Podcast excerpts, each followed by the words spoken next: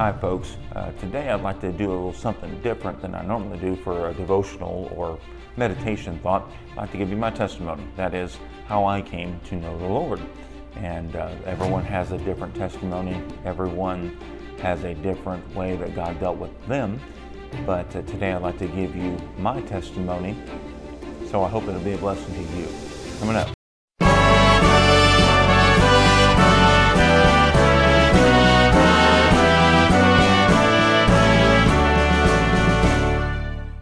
Folks. Pastor Scottie of Truths That Transform. Hey, thanks for tuning in and listening.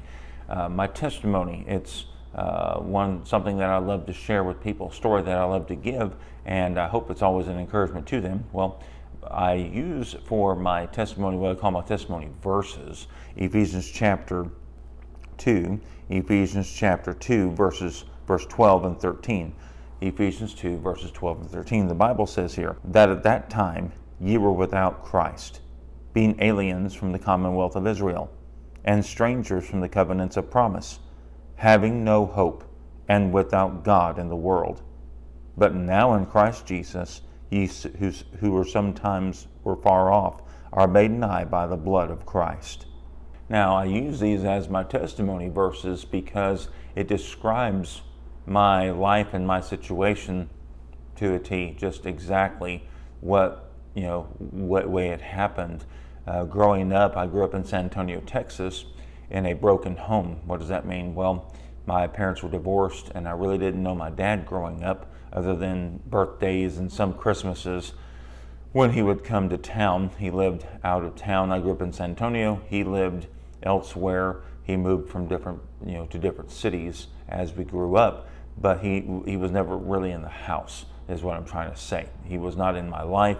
Um, and so I grew up without a dad. Maybe you did too. I don't know. But I grew up without a father, and passing my years, uh, we went to church. We went to a church, Stonewall Baptist Church, there in San Antonio. And one particular Sunday, I remember the teacher talking about uh, Cain and Abel, you know, Samson, Delilah, Daniel in the lion's den. And maybe some of you don't know about those stories either. I don't know. But I didn't know anything about them. So I went to Sunday school, learned the stories of the Bible, and I thought, wow, did these people really exist? Did these people actually, you know, do what the Bible says they did? Uh, did they fight these battles? Uh, did God actually work in their life? And it was quite interesting for me to listen to these teachers of mine. As I grew up, I had different teachers for different age groups, uh, had them teach me different things, and I thought, man, this is pretty cool. Well, I got to learning the books of the Bible. Uh, if you open your Bible to the beginning of the Bible, most Bibles have a table of contents. You'll have Old Testament books, New Testament books, and a contest that my Sunday school, one of my Sunday school teachers challenged us to do was to study and memorize the books of the Bible. So I did, and uh, she gave us a little bookmark. I don't have it anymore. It's been lost over time. But I uh, took that bookmark home. It had all the books of the Bible on it. So I took it home, and my grandmother helped me memorize the books of the Bible. Quite an interesting trip, let me tell you. Because some of those books, like the book of Psalms, I was like, Palms? Who would, you know, who would write a book named Palms? Psalms, P S A L M S, Psalms. And then there was the book of Job, or some would say Job, you know. Anyway, on and on I could go. But to an unlearned, and you know, to this little kid who's I was seven or eight at, at the time, I I had no idea what some of these books were. All I knew is that I wanted to learn the books of the Bible and get a prize at the end. And sure enough, I did. At the end of studying the books, I was able to recite them, every one of them, all 66 books of the Bible. And I got a little paintbrush, uh, which was an eraser, and a little paint bucket, which was a pencil sharpener. I took those things to school the next day. I was proud of them. I had memorized the books of the Bible. Well, God, I, little, my, little to my knowledge, God was using that as a means of softening my heart to the gospel. And uh, we were invited to go to a vacation Bible school later on, and uh, we didn't really go to church much else other than Sunday school that was it. So that was all the church we really had for the week was Sunday school, and then we'd go home. Well, we were invited to vacation Bible school, so we went. Uh, you know, got out of the house, My mom was delighted for that, have some peace and quiet for a little while. We went to vacation Bible school at this church down the street from our house, and they talked about being content. The Bible lesson that night was about being content. I didn't care about Bible lessons, I just wanted the cookies and the juice and refreshments. Amen. Uh, and, and, some of you know what I'm talking about. Well, that's all I went for cookies and juice, cookies and juice. But, but God had something else. And during the lesson that night, uh, the teacher talked about being content in Christ. And I thought, what does that mean? Content in Christ. So as uh, time went on, I said, Mom, uh, got out of VBS that night and said, Mom, I like to, what does this mean about being content in Christ? What does that mean? So she said, let's go talk to the pastor on Sunday. So we did. We went to the pastor on Sunday. However, when I went to the pastor and sat in his office, the pastor sat me down and he looked at me. He said, Scottie, he said, he asked me, he said, what, are, what is a Pharisee? Do you know what a Pharisee is? And I was like, mm, no, someone who's not fair, maybe? I didn't know. And he said, Do you know what the Ten Commandments are? I said, mm, No.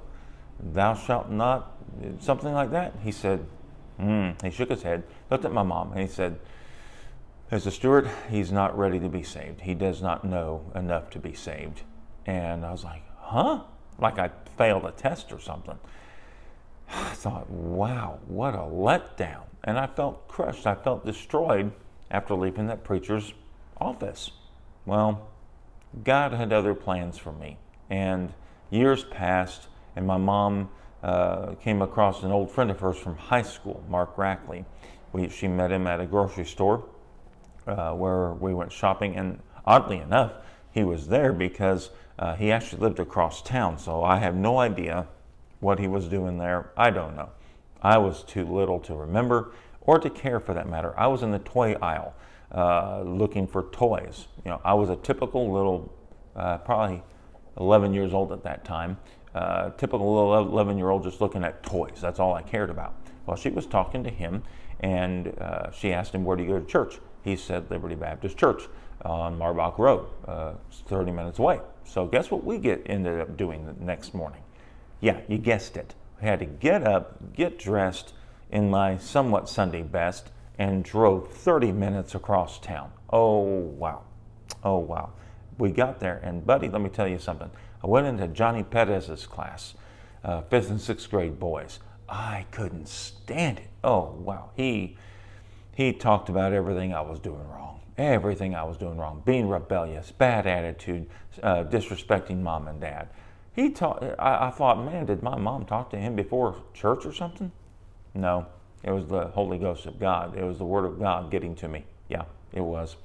Well, we went back the next week, and I had to go to the same Sunday school class. I thought, this guy hates people. He really does. How does this church put up with this guy yelling at you know boys every week? You know, but but I noticed something different.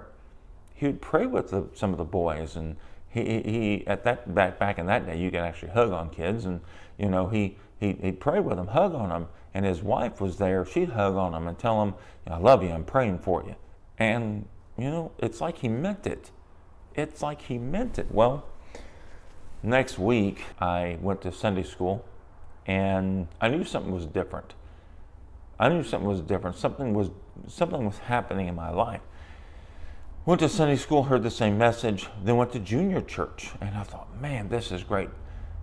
Uh, popcorn candy.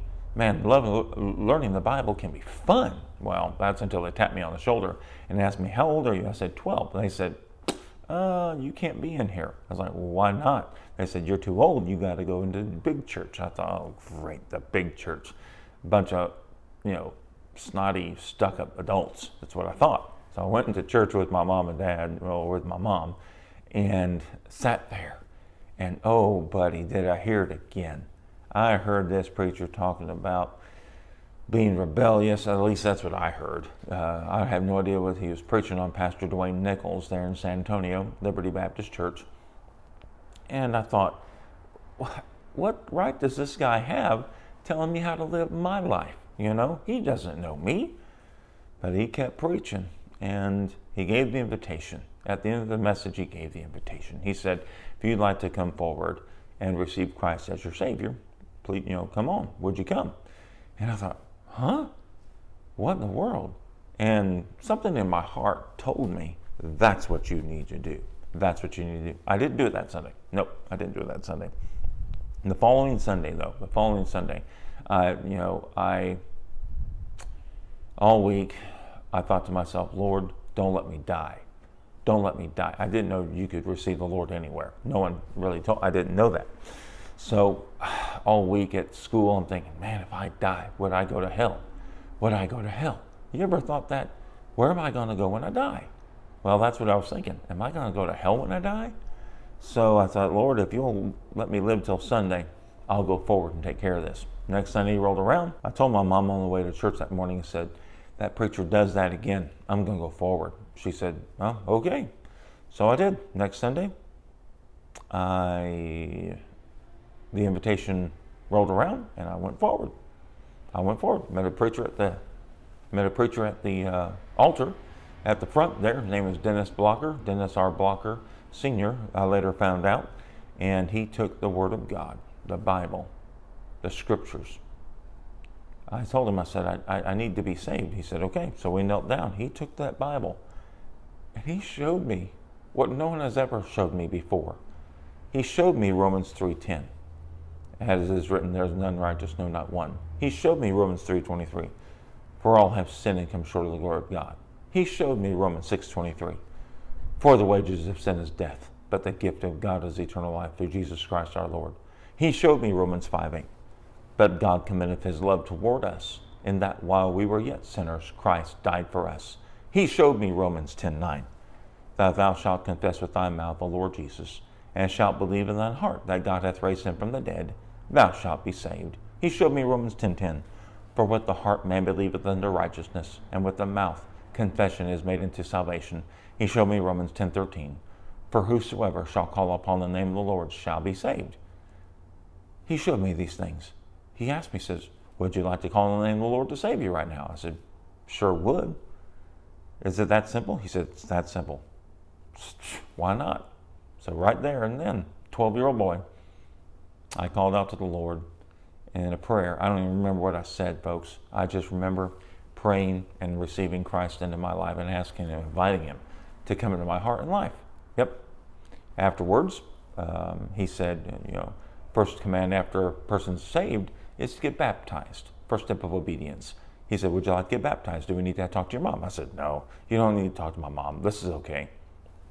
So I went back in the back, the baptistry that they had put on a robe, and got in the water. After shortly thereafter, and Chris Block, associate pastor there at uh, Liberty Baptist Church, he baptized me, and I thought, wow, what just happened? I didn't know what just happened, folks. I really didn't. But that day marked something in my life that has changed me. And I can't explain it. I'm not going to try to explain it on this video. It's too long to tell. But let me just say this to you. That day changed my life. And I remember there being a change in my heart, my spirit, my attitude.